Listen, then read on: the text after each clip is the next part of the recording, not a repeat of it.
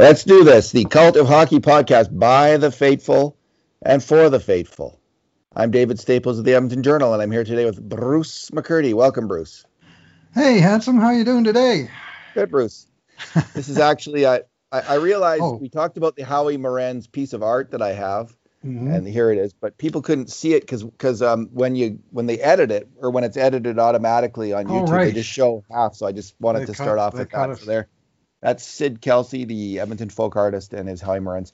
Bruce, there's lots. Hockey's heating up again. Finally, we got some real games. We got the World Junior Tournament. We got Oiler, actual Oiler news, speculation about contracts. So today we're going to talk about. Uh, quickly, we'll talk about um, the uh, World Junior Tournament, Oiler prospects therein. Uh, we'll talk about the Ethan Bear and Ryan Nugent Hopkins contract situations. Dart, we'll talk about Oscar Klefbom being out for the entire season. And we'll start with just a little bit about the outdoor hockey rink situation, which is blown up in the news big time because of an incident in Calgary. And um, what are you know? What are you noticing on the outdoor rinks, Bruce, this year? Uh, well, I walk by at least one very regularly, just down here in my neighborhood in uh, in St. Albert, and uh, various other ones at times. And just the quality of the shinny being played is at uh, close to an elite level, at least for shinny. And I mean, the, the, just the skating, just just the general skill level is just high, high, high. And uh, quickly realizing that this is, you know, um, uh, elite level or, or, high level minor hockey players that want to get out and skate and play, and and uh, they're getting their chance to do so on the outdoor ice a little bit more. So just just uh, I can stand there and, and enjoy watching it for uh, for a time as I go by, and uh, sometimes even stop to watch for a bit. And uh, the level of uh, just general skill level is very high for outdoor rinks.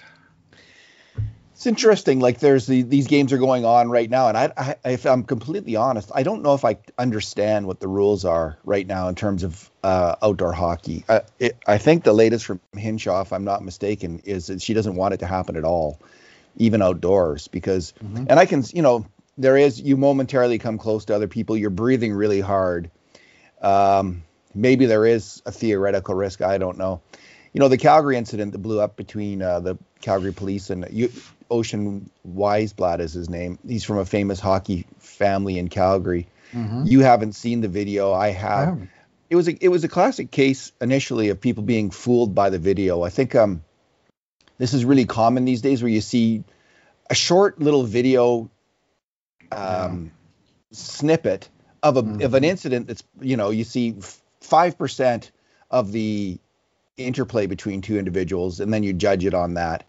And the you know my own take is um, I, I I think if uh, if Ocean Wiesblatt, the hockey player, and the police officer could have a do over, they'd both be wise to take it because they mm-hmm. both behave badly, in my opinion. I I think I think what we need to get through COVID, Bruce, is some mutual understanding and compassion and and, and an effort to get along with each yeah. other.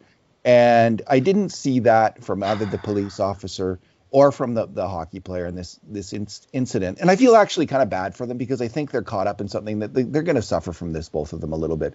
The police officer who pulled the taser and, and threatened the, the, the, the hockey player. I mean, it's it's a it's an almost comical overreaction to a situation like that. And then wrestling with them, like if you're worried about the spread of COVID, actually wrestling with someone strikes me as probably the worst thing you could do. So like the, the cure to the to the problem of people maybe spreading COVID was you put yourself in a situation where you could easily spread COVID. But all that aside, again, to get through this, we've got to treat each other with some understanding. And for, for the understanding for like for players on these outdoor rinks, if the police tell like even if you don't know the rules or you're fuzzy on the rules and you think it's okay, if the police tell you to do something and they ask you nicely a few times, and that's what the police are saying happened there, that they that the mm-hmm. bylaw officer and I think later the police asked these p- people to get off. They they gave them a warning. If it was me and, and someone said, you'll get a ticket. You're doing something that warrants a ticket, but I'm going to give you a warning and you can avoid that ticket. I would get off like in a second. Th- Thank you, officer. Didn't know. My bad. See you later. Won't do that again. His stance, which was political, we now hear like he's an anti-masker, you know, was to not do that and to put up um, delaying tactics, delaying tactics. Every other player got off that that ice, Bruce, except for him.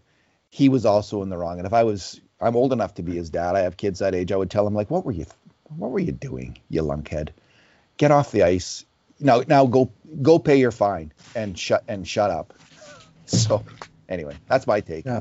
Yeah, the the anti-maskers have put a whole new definition on the term "in your face," and uh, uh, sometimes it's not very becoming, to say the least. I saw an incident of a guy in a bookstore. And, With your own eyes? Oh no, just uh, again a, a long video, video a long video. Oh, okay, yeah. Of a guy being extremely rude to an employee who was doing her job.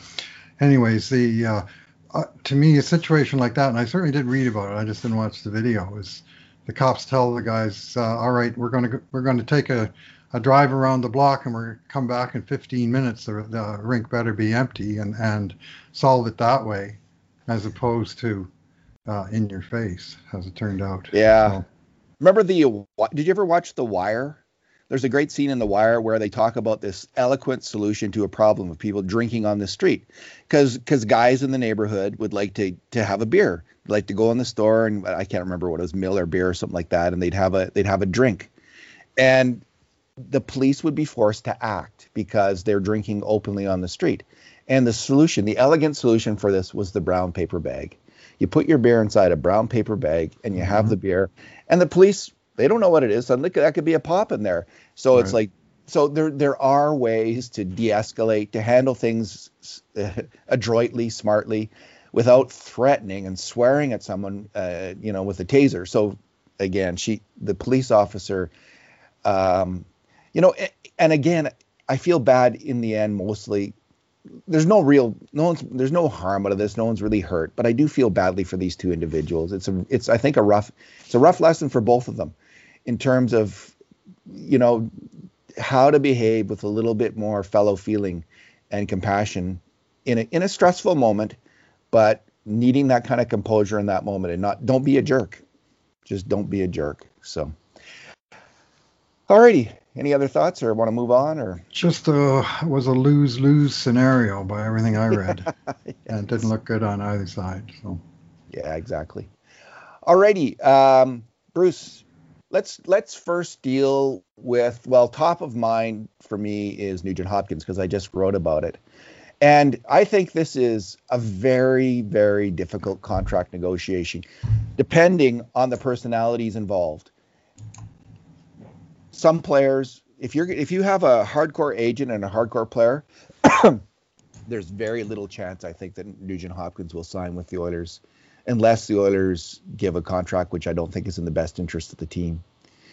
I I think that th- this is a classic case of a player having if a player entering the who has a chance to enter the free market and not only get the usual kind of free market bump but to get kind of an extraordinary one because i think there's some team out there bruce that's going to see nugent hopkins as not ryan nugent hopkins as a player that he isn't they are going to see him as a first line center who is capable of helping a winning team as a first line center and they're going to be willing to pay him as that. I think that they will there will be a team out there in that situation who will make that mistake. And I, I think we've already seen what a team does with Ryan Nugent Hopkins as their top center. We saw that at Edmonton before McDavid. And it wasn't uh, Nugent's probably a better player and might be for the life of the contract as a center, but I don't think he's anywhere close, honestly, to being a top line center on a really good team uh, the first line center. I, and if he's signed and paid as that, and I think there's a distinct possibility will be that I think that will be a mistake for the team signing him, obviously, and maybe for him, because he's going to be in a situation like Kyle Turris uh, or Matt Duchene or one of these players who have signed these huge contracts where they just they can't be that player um, that, that's expecting to happen. So my take on him is that he is a first line winger. He's a first line winger in the NHL and should be paid like that. And we've seen some examples both before COVID and after COVID. In the in Europe, they call it the Corona, which I think is a much more elegant uh, phrase for it. So before and after the Corona, uh, Chris Kreider signed a seven-year deal for 6.5 million dollars. Mm-hmm. 28 years old. After the Corona, Brendan Gallagher signed in Montreal a six-year deal at 6.5 million dollars. So there's 6.5 million dollars is a pretty sticky number if you ask me. I think Montreal probably overpaid on Gallagher. I think that the contracts are going to go down, generally speaking. But uh, $6.5 million per year for Nugent Hopkins on a five or six year deal, mm-hmm. I think would be the sweet spot for the player and the team. Uh, but I do honestly think if Ryan Nugent Hopkins wants to get more than that, he can get that on the open market because there will be a team that will pay him between seven and eight million dollars a year on the mm-hmm. open market. I suspect. What's your take? Uh, my take is I don't get the sense that he's a he's a mercenary that's all about the money. Uh, I don't see him as a big ego kind of guy. Uh, I I think he likes the situation where you know he's an important part of the team, but part part of the team, and he's uh, you know now that he's made the move to the wing and had success there, and and he has two brilliant superstar world class centers that he could play with either or and excel in either situation. Like he's in a pretty good spot here, and uh, I, could, I could it he, couldn't be I think better. He likes it here. Hmm? Yeah, couldn't be better. He, like hockey wise, right. maybe. I think he likes it here. I think he's waited long, long time for the team to turn it around. And and if, as I suspect, the team is a, has a strong year this year, he's going to be reluctant to go to some team that sees him as being their first line center. I mean, he was the Oilers' first line center for uh, big chunk of his early career, Five and years. he had you know he had scoring uh, scoring wingers, and he was pretty good in you know as a, as a complementary player, and he's he's very very good as a complementary player today.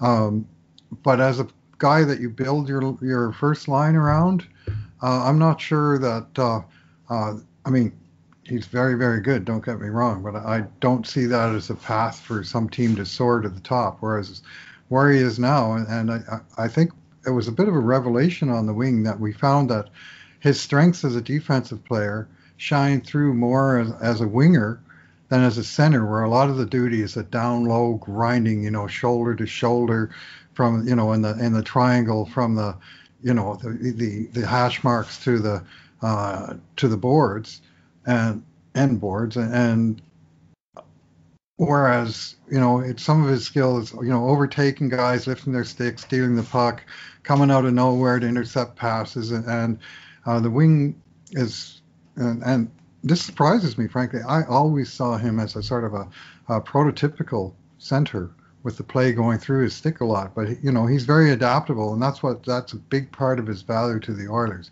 He could fill in for them as a center. He's great on the power play.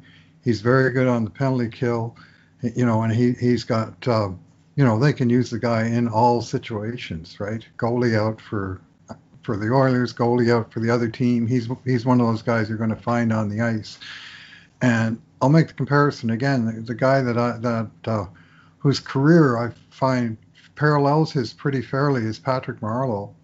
Uh, uh, quite a number of years earlier, obviously, but um, uh, Marleau signed a number of contracts in uh, San Jose for over 12 years that were all in the six point X million dollar range.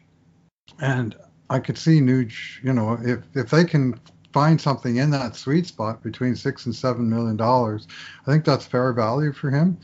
And whether they make it for three, four, five, six years, I mean, that's a matter of negotiation. But, uh, you know, it wouldn't be in the team's worst interest to give them, say, a three year extension and uh, uh, but again, that you know anything over over in my valuation, anything over seven million, you're starting to get to the point where your your your uh, your uh, overall value is is uh, uh, you know you're you're losing your advantage. You know if you yeah, so. especially with the the you know these contracts like a player like Rasmus Andersson, who's a you know comparable to Ethan Bear, right? We'll get into this a little bit more detail right. with Bear, but Rasmus Andersson, be- mm-hmm. pre-corona, uh, in January 8th, he signed a six-year deal for 4.5 million dollars, Hmm. Now that's a, you know we see that's a bomb deal, eh? We see a lot of contracts um, just before COVID hit. Mm-hmm. Jake Muzzin four years, Jean Gabriel Pageau six years, Chris Kreider seven years, Zach, Zach Kassian four years, four. Marcus Pettersson, Marcus Pettersson five years, uh, five years. He's another defenseman in that category. Five years at four million. More recently, we've seen two pretty good comparables: Philippe Myers and um, uh, Erik Cernak. Erik Erik Cernak signed for three years, 2.5 million for Myers, 2.95 million for for Cernak. So the point there is the prices are going down. The interesting thing with Nuge though is I think his price can. There's a countervailing force in that he playing with McDavid and Draisaitl, especially Draisaitl all year, could really drive up his his points per game, and his and his perceived value right. by other teams because people get paid for points mm-hmm. in the NHL. You know, the mm-hmm. interesting thing, Bruce, is for years on this podcast, you and I, I think, said the same thing. Don't trade Nuge before you try him on the wing. You know, mm-hmm. there was always talk about trading him, and we were just you and I. I I know I, speaking for myself, desperate. I was desperate because I never liked him as a center. If I'm completely honest, Bruce, I didn't think in the end, for whatever reason, he just didn't get the job done defensively he had kind of a reputation as a two-way player, but I never really saw it at center because he would lose too many puck battles around the net for grade A scoring chances. And um, even in the corners, like he, he was there, but he wasn't on the guy. He was by the guy, but he was never on him. He wasn't Pavel Datsyuk. He never developed into that kind of defensive player as a center. And I'd seen him long enough at center to think maybe it's never going to happen. Um, and I don't know why that that's the case, but I mean it is. There's lots of big men down there battling around the net, and uh, maybe he's just better suited to be on the wing as a defensive player because I like he's no questions at all about him as a defensive winger. He's he's right. he's exceptional. He's a he's a strong penalty killer as well. Um, mm-hmm. So we have seen him now on the wing. He's mm-hmm. a fantastic top line winger, two way player who can play the power play, penalty kill and uh, but so he should be paid like a, a winger like that, um, who's not at the, the, the very elite of attacking wingers. He's not David Pastrnak or um, what's the guy in St. Louis, um, Ter- uh, Tarasenko. Yeah, but he's he's a pretty good attacking winger, and mm-hmm. you're gonna be you'll you'll be hard pressed to replace him. That said, Bruce, the Oilers signed three wingers this year: Dominik Kahun, uh, Tyler Ennis, and Jesse Puljujarvi. all for contracts. What what was Kahun two? Was he uh, nine twenty five for Kahun? Oh, geez, uh, one million for Ennis, one point one seven five for Puljujarvi. So the three of them combined are going to pull in three point one million this year. So, so there's three players. So it's risky to go that route. Nonetheless, um, if if if Nugent Hopkins' contract demands were out of line, Holland's fallback position as well. We we Dominik Kahun actually had more points per per 60 at even strength in the last two years than Ryan Nugent Hopkins did. Um, well, maybe we'll try that and see how it works. And and if that you know if and if, then if Kahun wants too much money, we'll we'll get another player because they've got a lot of players to sign in coming years. Like they're you know they're going to have to sign a power play quarterback. It's going to be Bouchard or Bear or Barrie, right. I think and one of the, that player is going to be expensive, and and a, and a couple of those players. Let's say they keep two of those three players, both of those players are going to be expensive. Yamamoto is going to be expensive. Darnell Nurse is going to probably be very expensive if if they keep Darnell Nurse. So they have to be very careful throwing around, you know, even a million extra million for a player with this cap situation. And I just Bruce, I just think as the as the as the re, fiscal reality of the NHL sinks in, Mm-hmm. Um, I just think the all these contracts are going to be going down, and and nor and so you shouldn't probably rush. I don't think into signing players because everyone's kind of got to adjust to the the new economic oh. reality, and as that sinks in, people's expectations will get will will change and get lower. But it might take some time, so you don't want to rush. Even now, I think like Montreal with all these big contracts that they signed with Gallagher and Toffoli and Jeff Petry. I think they overpaid on on on all of those deals, and uh, it will be like they. I think they were paying old money in in, yeah. in the new money situation. They had You cap don't wanna do that. space, and they used it. So Yeah. yeah, I mean today we saw um, uh, Erik Haula signed for 1.75 million. Uh, Michael go. Granlund got pretty good money at 3.75, but I think he took a bit of a haircut, uh, and I think haircuts are going to be uh, the nature of the beast as as uh, as we go forward, and and uh, uh, uh, just because of the you know the the somewhat shaky economic footing, not just of the NHL but of the entire economy. So you know the the the whole thing is to me a little bit on shaky ground right now. But uh, I think obviously the the objective for the player doesn't change whether he has a contract or not. He wants to play the best that he possibly can and, and raise his value to the highest possible level, whether he's trying to grab the attention of one general manager or 31 or 32, I guess. Uh, it's just a matter of, of uh, I guess they put it on the back burner for now. They'll talk at some future point. I mean, as a fan of the player, you know, I, I dearly hope that they can work something out. I'm still waiting for that Edmonton Oiler who starts, finishes, and plays all of his career in between in Edmonton. And I have higher hopes for Nuge than I've had for any player in quite some time to be that guy. Have we ever had that guy? Even Uh, even for a marginal player? Well, I mean, you have guys that have short careers that But only no, let's say a guy who's played 10 years in the NHL. Well, Randy Gregg came really close. Oh, and then at the end, he went to Vancouver. Uh, uh, I think they got him in the equalization draft at that time. The Oilers didn't protect him despite his five Stanley Cup pedigree. And he wound up playing. He got hurt this one year in Vancouver. Didn't play a lot of games there, but he, you know, he did not finish his career in Edmonton. And in fact, he did not finish his career in particularly good terms with Edmonton because of that. What happened there, as I understand it. So Yeah, I don't that think that was that was real close. But you know, other guys, nope, they just they've constantly moved on from guys usually in their mid mid to late twenties. The odd guy made it to thirty. Not very many guys have made it much further than thirty as career lifer Oilers. Bruce, um, just reading a little bit in A- NHL news. Apparently, if the W if the junior hockey leagues don't go ahead, they can place players in the AHL um, Mhm. this year. I'm just reading right now. That's interesting. That makes Uh, so we have uh, Dylan Holloway. He's going to be playing for Team Canada tonight uh, Ah. against. Who are they playing? Russia in an exhibition. Playing game? Russia tonight, depending on when And you're then- watching this podcast. It might be last night, but yeah, Yeah, coming right Or up. last week, depending on how World we juniors. probably won't do another podcast till next week at some point. Mhm. Who knows? Uh, and we have Philip Broberg, who's who's the captain of Team Sweden. nice. Uh, I heard Mark Spector and Bob Stauffer speculating that- that if Broberg um, kills it, crushes it in the in the tournament, that he could still make the orders. From from what I've seen, Bruce, um, he really anything's possible, and you, and you never know. Like, I but I think that would be a mistake. From what I've seen of uh, Broberg's game, he needs to he should be in Sweden the rest of the year. He's he's in a very good position there. His game's trending up slowly. He's got ups and downs, mistakes. He, he's not an NHL player in uh, my view right now.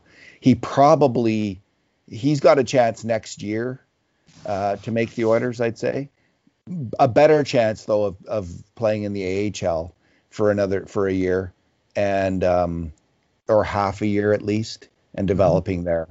Just get used to the the North American game on the smaller ice and see how that goes before he's an NHL player. I think that's how they should view him as as a player who will play in the AHL at least half the year next year, and they'll make a decision in January on what to do with them. That should be, in my mind, the mindset with uh, Broberg heading in. What do you think? Yeah, I don't disagree. He's on the Klefbom curve, you know, of uh, of uh, development. Klefbom stayed two years in Sweden as uh, uh, as coincidence had it, he came over to Edmonton, uh, well, to Alberta to play in the World Junior in uh, uh, the 2012 World Junior. He he just played one exhibition game here in Edmonton against Team Canada, uh, just like Sweden was supposed to play Canada this time around before they repaired to the other group. Of course, this time both groups are in Edmonton, so he'll be playing here. Uh, uh, Broberg will be, and and uh, uh, in Klefbom's case, he, he spent uh, most of his 20-year-old season playing in uh, in the AHL. He got called up, I think, at the trade deadline. Played something like 17 games at the end of that season, and then the next year he started the year down in the AHL, and he came up maybe November and he wound up playing 60 games, and only then was he a full-time NHLer. Uh, and he, you know, he hasn't seen the AHL since, of course, and and I mean that's as it should be. That's but that's the kind of development curve that's very possible for Broberg. Maybe maybe he'll be a little bit quicker because uh, Klefbom lost basically an entire season in Sweden to injury, which has of course been a bugaboo of his entire career, and he. Uh, uh, he uh, so it maybe took him a little longer to uh, adapt over here because he you know he lost some ground there but uh, to assume that Broberg is going to come over and just get airlifted straight into the NHL and and, and be a positive force uh, that's um, that's a stretch in my view he's got t- to me consistency is uh, is uh, something that he needs to work hard on. Even if he comes over and kills it in the World Junior, well, great, but that's two weeks. Uh, you know, I'd like to see him play at the top of his game for a couple months somewhere and prove that he's ready to you know to, to handle that aspect of it and bring you know bring yeah. close to his best game on a nightly basis. I'll be surprised if he doesn't have some really spectacular moments in the World Junior Championship. Me too. Like he is that player. Like he, mm-hmm. I, I think he's a better. He's got better tools than Klefbom. He's a better skater. Um, he's at least as big, if not bigger, and he's What's a better skater. Um, I think a significantly better skater because there's just few few people that skate as well as Philip Broberg. He's just this amazingly smooth, fast skater. Um, it's it's not it's not quite the lightning bolt of McDavid, but it's close. It's close. It's yeah. uh, it's this different thing. It's it's very, you know, I don't want to say, yeah, I'll say it, it's very Paul Coffey-esque. His skating. He doesn't have Coffey's shot and um, passing and offensive reading of the game, but the skating is very. It's uh, reminiscent of, of Coffey, or as I've said before, Serge Savard also comes to mind. Um, that kind of incredible big man, f- graceful uh, skating stride. So yeah, and Holloway Bruce is um he I he, this will be his second year in college, mm-hmm. and I suspect I, I would be surprised if it's not his last year as a college hockey player. Very possible. Um, he we'll see how he does. I, I, he's more of an unknown to me in this tournament. How he's going to do. Again, just a really big and super fast and very aggressive uh, hockey player with some skill. And um, yeah, I don't know, maybe he wants to spend a lot of time in university, but I think that he's going to show that he, through this year he got off to a great start to the year. Um, if he continues that trend, continues to play like he did in the first couple games, he, will be in the AHL next year as well, if not the Oilers.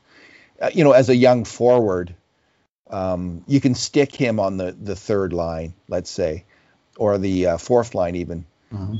Um, as a winger, I you know I don't.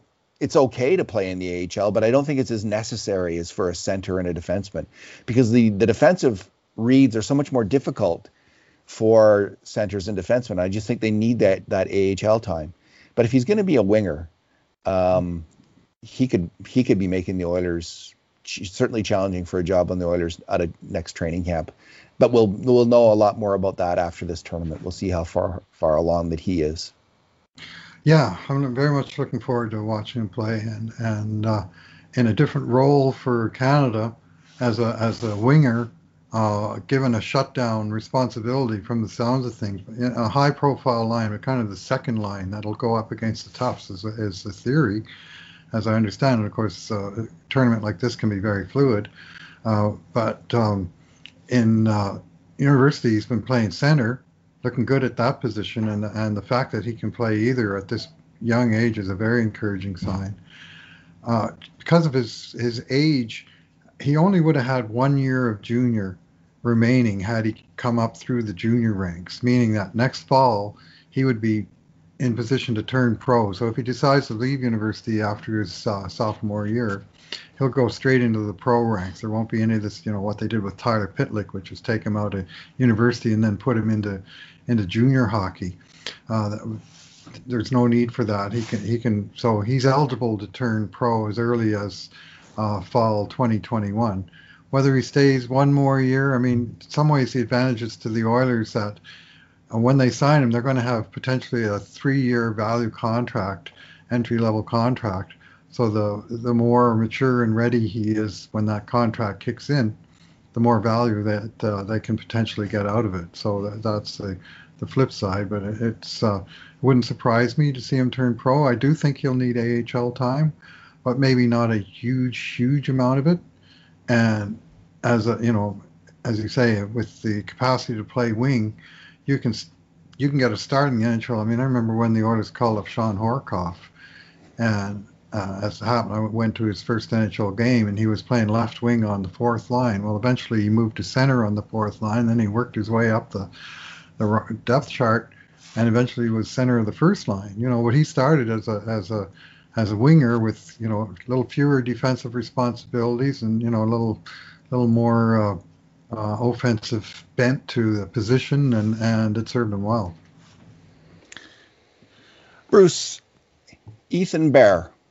Mm-hmm. Unlike Nugent Hopkins, um, you know, so he's not signed right now. He's apparently practicing Kelowna with other players. I think the Oilers are better served on a one-year deal with Ethan Bear, and I think mm-hmm. that for a few reasons. Okay. The Oilers are auditioning for a new power play quarterback. He's in the running with I think um, Tyson Barrie and Evan Bouchard. Mm-hmm. Uh, uh so we don't know who's going to win that job, and whoever wins that job is going to get paid. Yep. So so there's that, and you wouldn't want to pay Bear as if he was going to win that job now, or with that in mind. Um, mm-hmm. Now you could pay him now, and he might win that job, and you might get him. If you let's say you sign him to a three-year deal, and he wins that job, then you you might get him on value. But I really do think there's going to be a deflationary trend in the NHL. Mm-hmm. That in the short term, as it as the financial calamity of North America hits home, and in terms, especially in terms of you know, there's not obviously not going to be many, if if any, fans in the in the arenas this year maybe next year they'll maybe it'll be back to normal next year, but will the economy back be back to normal? And yeah. that's a that's a big question. That's a huge unknown. So I just think if you wait till next summer, you'll have more information on Ethan Bear. Mm-hmm. There's some players who who do take a step back in their second year. I'm not I don't expect that to happen, but you never know. And you also do have these two new competitors for the same job, essentially. Right. Um, you, you probably want two of two of three of two out of the three of them, but Tyson Barrie and Evan Bouchard. And Evan Bouchard is is Tyson Barrie's already been a phenomenal power player and offensive player at the NHL level. Evan Bouchard's trending in that direction. I mean, someone you know, we you pointed me to that uh, hockey numbers analyst. He apparently uh, helps works with some NHL teams in, on the draft and.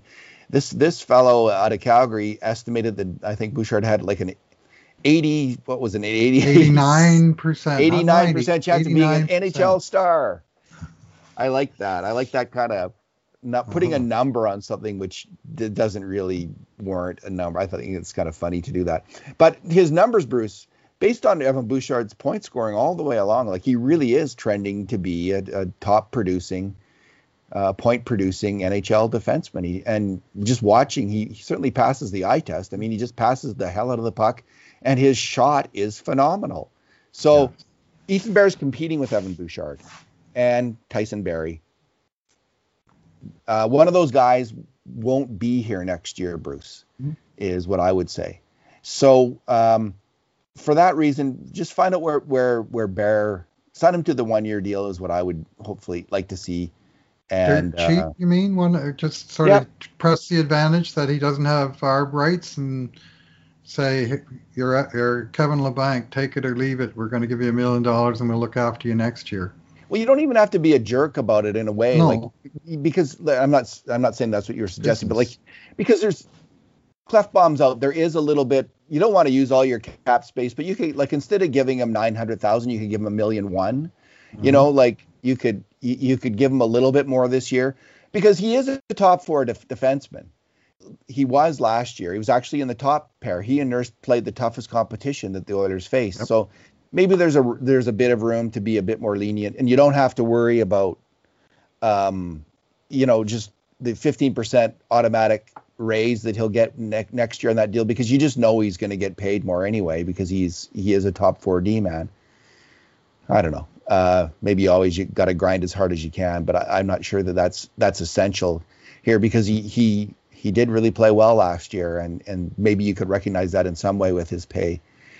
But um, I, I would hold off on the longer term deal.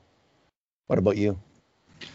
Yeah, it, it's uh, it's a conundrum for sure. Um, and these days, I mean, it used to be the bridge deals tended to be two years, and they would expire with the guy two years before unrestricted free agency. But in recent times, we've seen more and more of these three-year bridges, and we just seen them with uh, with Myers and Cernak that we talked about earlier, who are pretty reasonable comparables to Bear, and you know they're not identical players by any means, uh, but they're all you know young right shot defensemen who have made significant progress over the t- time of their entry level deal signed a three-year bridge where it'll come due, you know, with a year to free agency. The player potentially could force the issue then by going to arbitration for one year and becoming a free agent.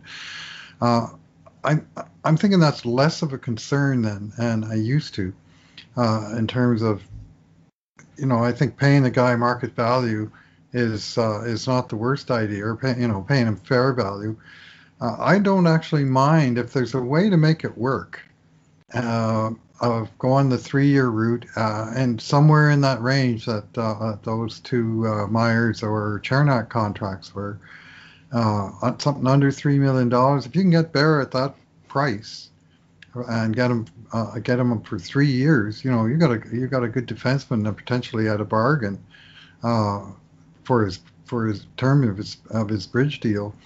I know Hart Levine of Puckpedia he's a he's a very very smart guy about uh, all this uh, salary cap issues, and he suggests a route that the Oilers can actually afford to do that despite their current uh, up against the cap status. That with Klefbom now definitively going on long-term injured reserve for the season, that what what the Oilers have to do uh, to have the most flexibility during the year is find a way to get Klefbom on the on the active roster or the you know the paid roster for day one of the season, then put him on LTIR the very next day, and leave them there for the year, and then they then they have maximum flexibility for the year. And Hart's idea was they could basically go with a 20 man uh, active roster to start the season. They could send out three guys that would ultimately be on the 23 man roster, but they don't need them for game one of the season, and uh, create some sort of artificial cap space that way to get Klefbom in there.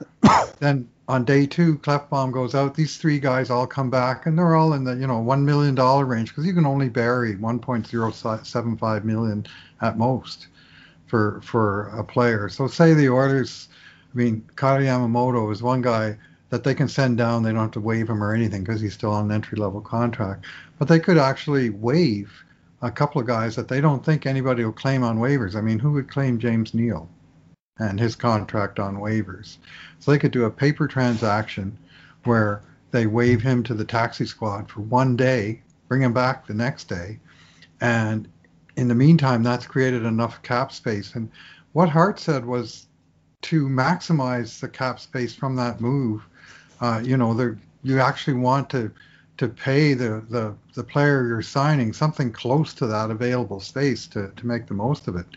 So they can, you know, if they can find a sweet spot that's a figure that that both the player and the team is comfortable with, that they can afford to make that move, then that's that's not a bad price point. And and uh, in conversation with him, he seemed to think you know two point X million was was very doable and it's um, uh, the other good thing. I mean, the thing about uh, opening day rosters is if you get injuries in the preseason, that can really make wreak havoc on you because all of a sudden you, you can't keep a 20 man roster if you got two guys hurt that are on the payroll.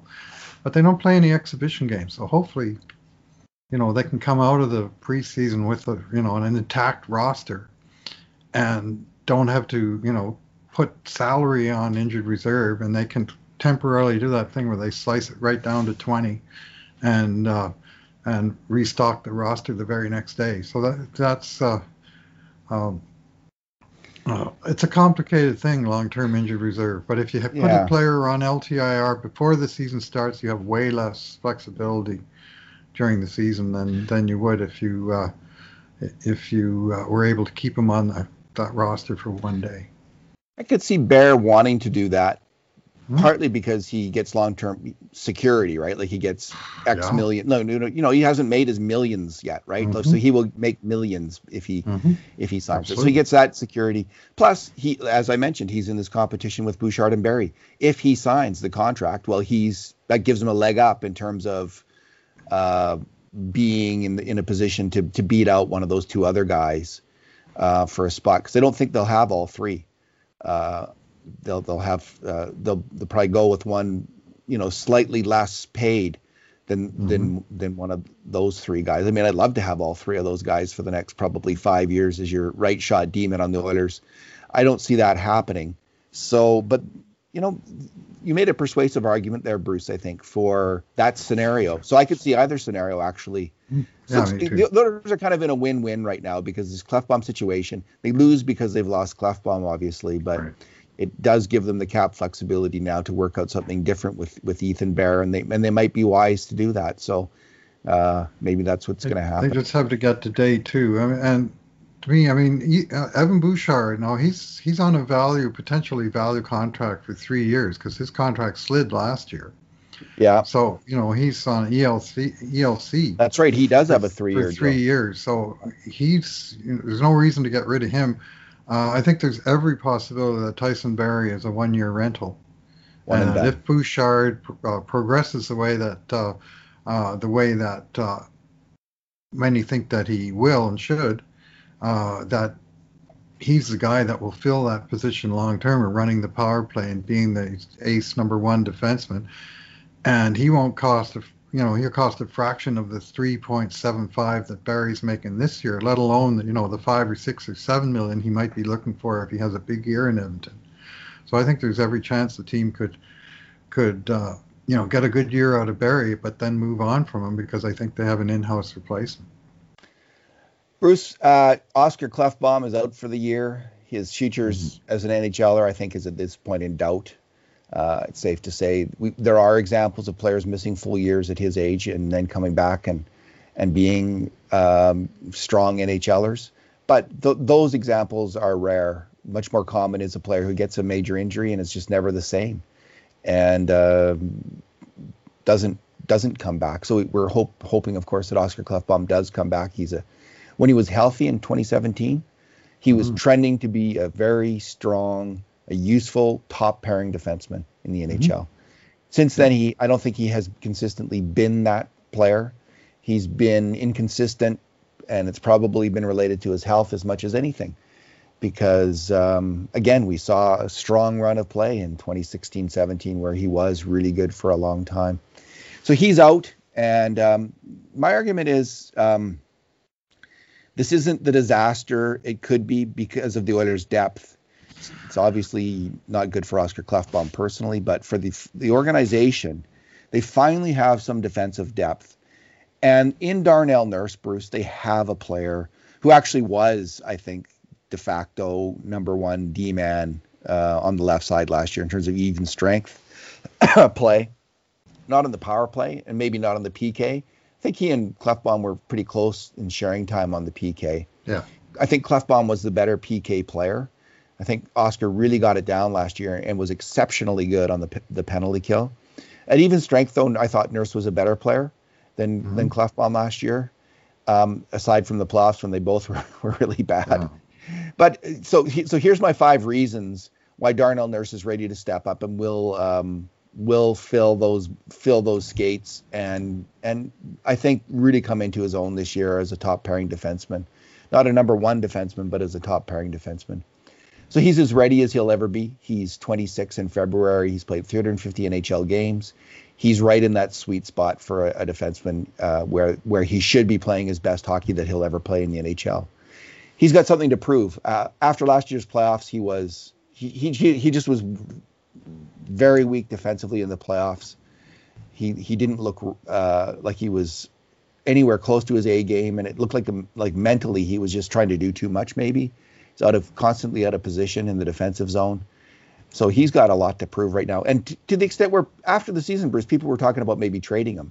I mean, you know, Brian, it, his name came up in credible, credible discussions on Oilers Now, for instance, Brian Burke, Brian Lawton mentioning they're going to trade a top four D man. And Nurse was certainly in that category of players who could have been moved. Um, he's competing for a massive new contract. After this season, he can he can sign again with the Oilers, and this is his big chance this year, next year, to make that mark where he he gets that huge contract. Uh, he's got the numbers. If you look at his his usage, including his time on ice, shorthanded, time on ice, time on ice overtime, which I think is a great. If you want a stat about how much a coach trusts a hockey player and really yeah. values him, who does he play in overtime? When when the game's on the line, like that's when you're going to see who are your really great two way performers that the coach really trusts. And Nurse uh, got a lot of uh, time in overtime. Um, he he was he puts up points at even strength, and he has for a couple years now. Gets a lot of shots on net at even strength.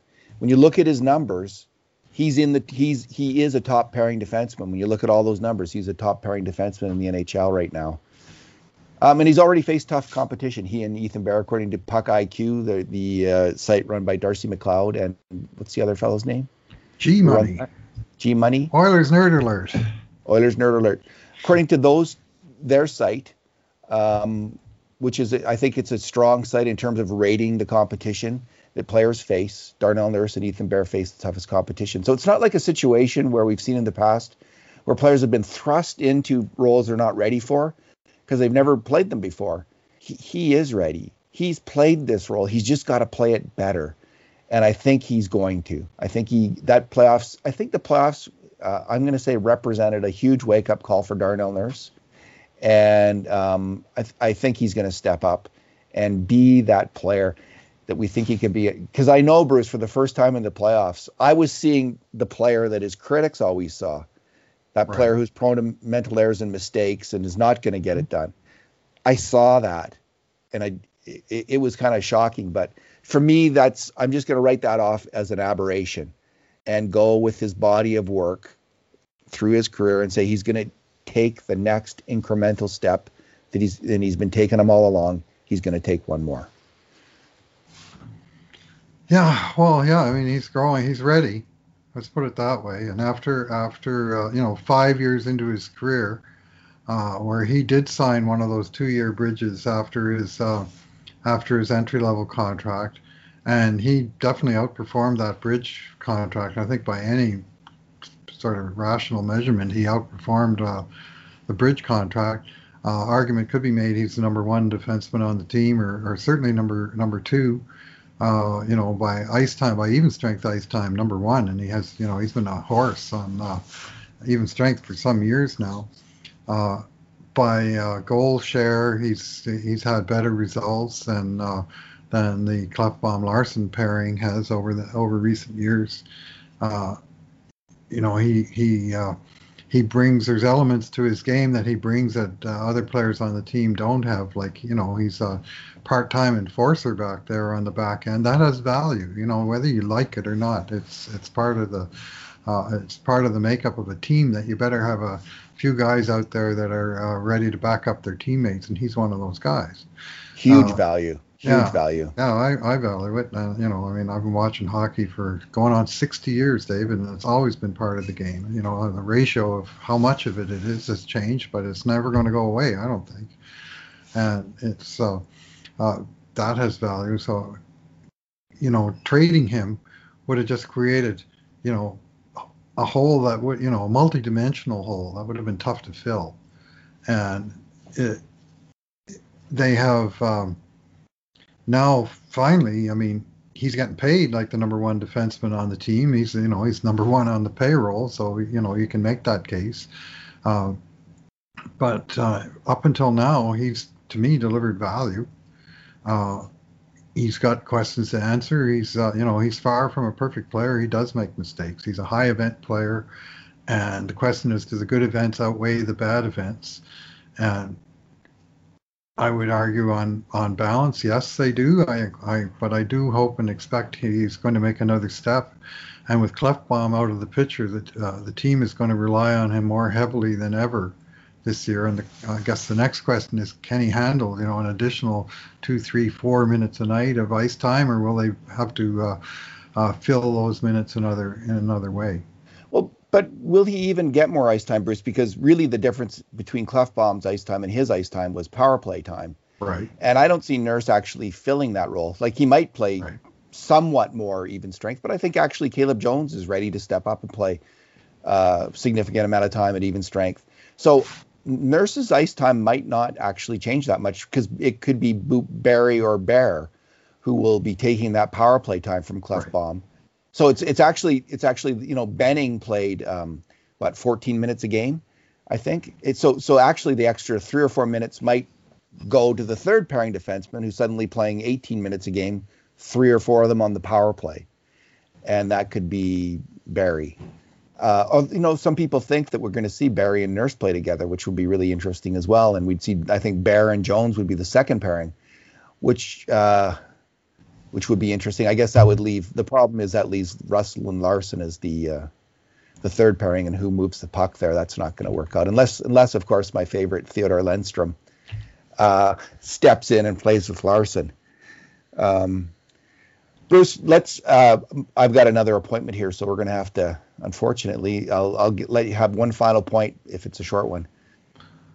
Well, just on Nurse, that when when Klefbom got hurt two years ago, and all of a sudden Darnell was playing 27, 28 minutes a night, and he didn't cope that well with it at that time. Now he's an older, more mature player now, and uh, to play those kind of minutes, you have to be able to conserve your energy a, a little bit, and I, that comes with wisdom and smarts and, and uh, experience. So uh, he may be better served to do that, but I, I would like to see him keep him below, uh, say, 25 minutes at the top end. But uh, he's going to be an important player for the Oilers this year, and uh, uh, he's you know, he's got a lot of game, David. You know, he was the, in last full season, 2018-19. He was the first Oiler since um, Steve Smith in 1990-91 to score 30 even strength points from the back end.